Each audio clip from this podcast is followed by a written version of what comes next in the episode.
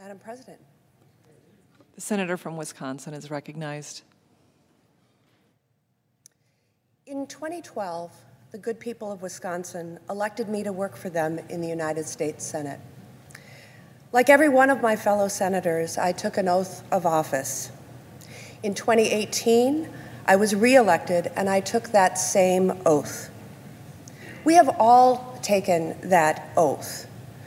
It's not to support and defend the president, this president, or any other. Our oath is to support and defend the Constitution of the United States.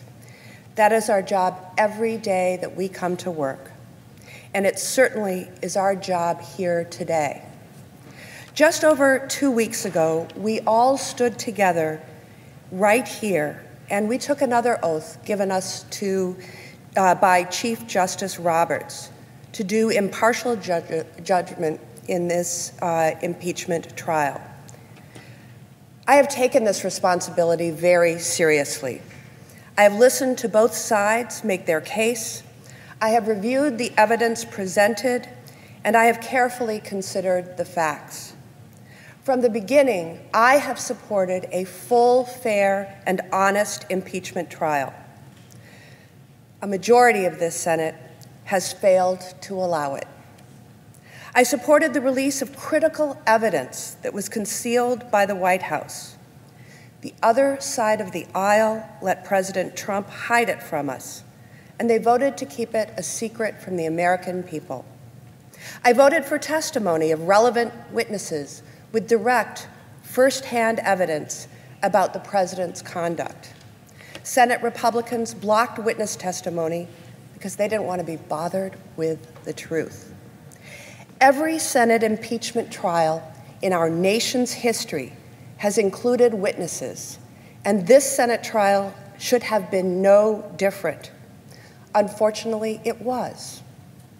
A majority of the Senate has taken the unprecedented step of refusing to hear all the evidence declining all the facts, denying the full truth about this president's corrupt abuse of power.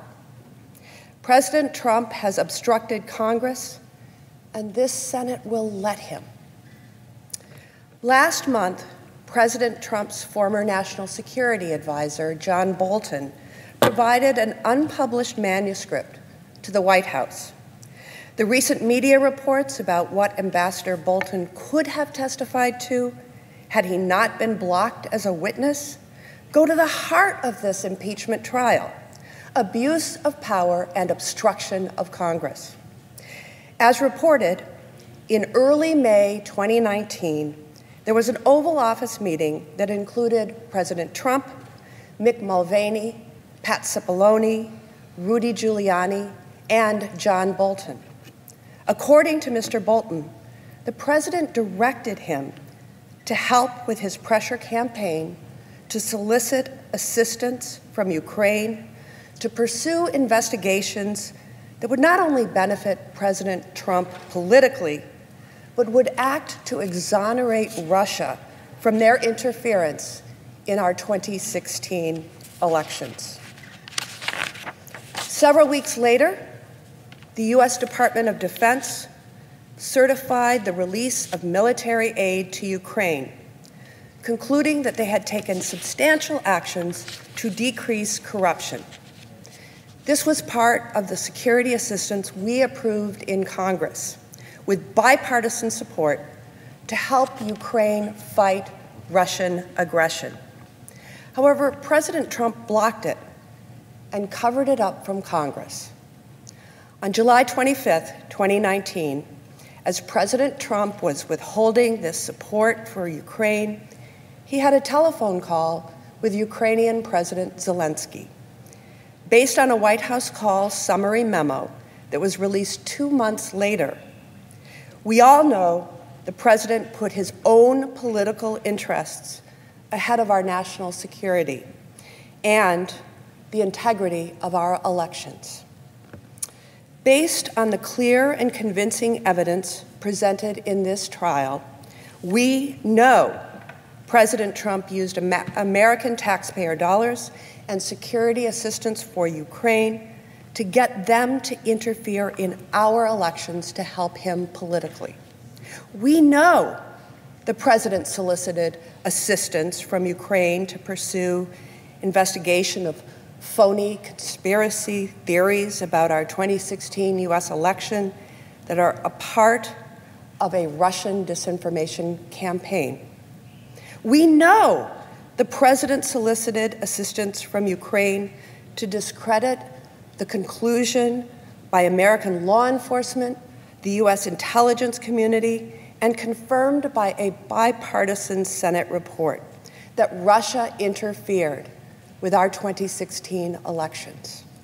And we know President Trump solicited foreign interference in the upcoming election by pressuring Ukraine to publicly announce investigations to help him politically.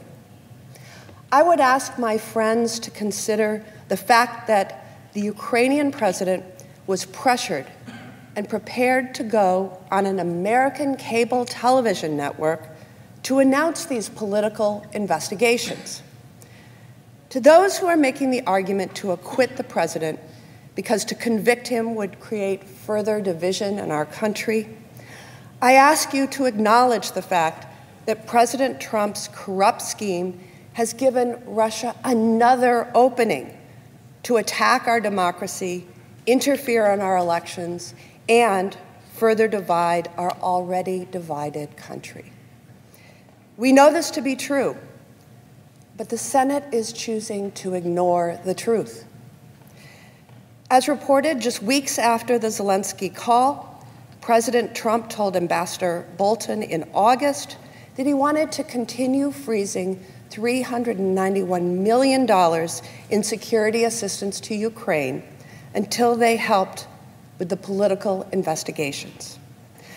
Had Ambassador Bolton testified to these facts in this trial, it would directly contradict what the president told Senator Johnson in a phone call on August 31st, 2019, where, according to Senator Johnson, the president said, I would never do that.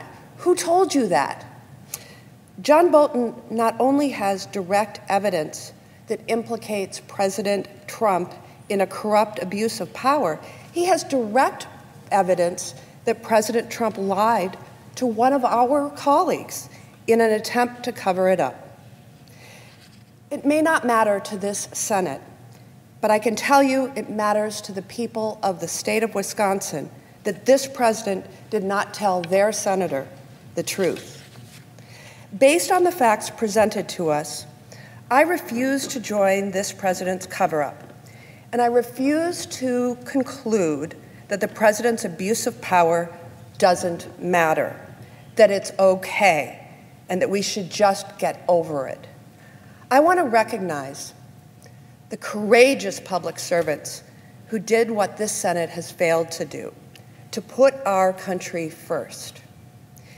In the House impeachment inquiry, brave government servants came forward and told the truth. They put their jobs on the line, and instead of inspiring us to do our duty, to do our job, they have faced character assassination from this president, the White House, and some of my colleagues here in the Senate. It is a disgrace to this institution that they were treated as anything less than the patriots that they are. As Army Lieutenant Colonel Alexander Vindman said, this is America, here, right matters. My judgment is inspired by these words, and I am guided to my commitment to put country before party and our Constitution first.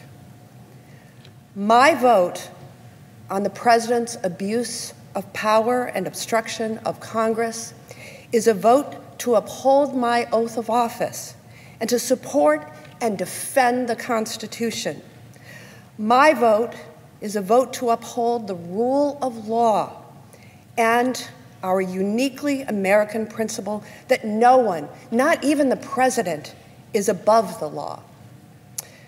I only have one of a hundred votes in the U.S. Senate, And I'm afraid that the majority is putting this president above the law by not convicting him of these impeachable offenses. But let's be clear this is not an exoneration of President Trump.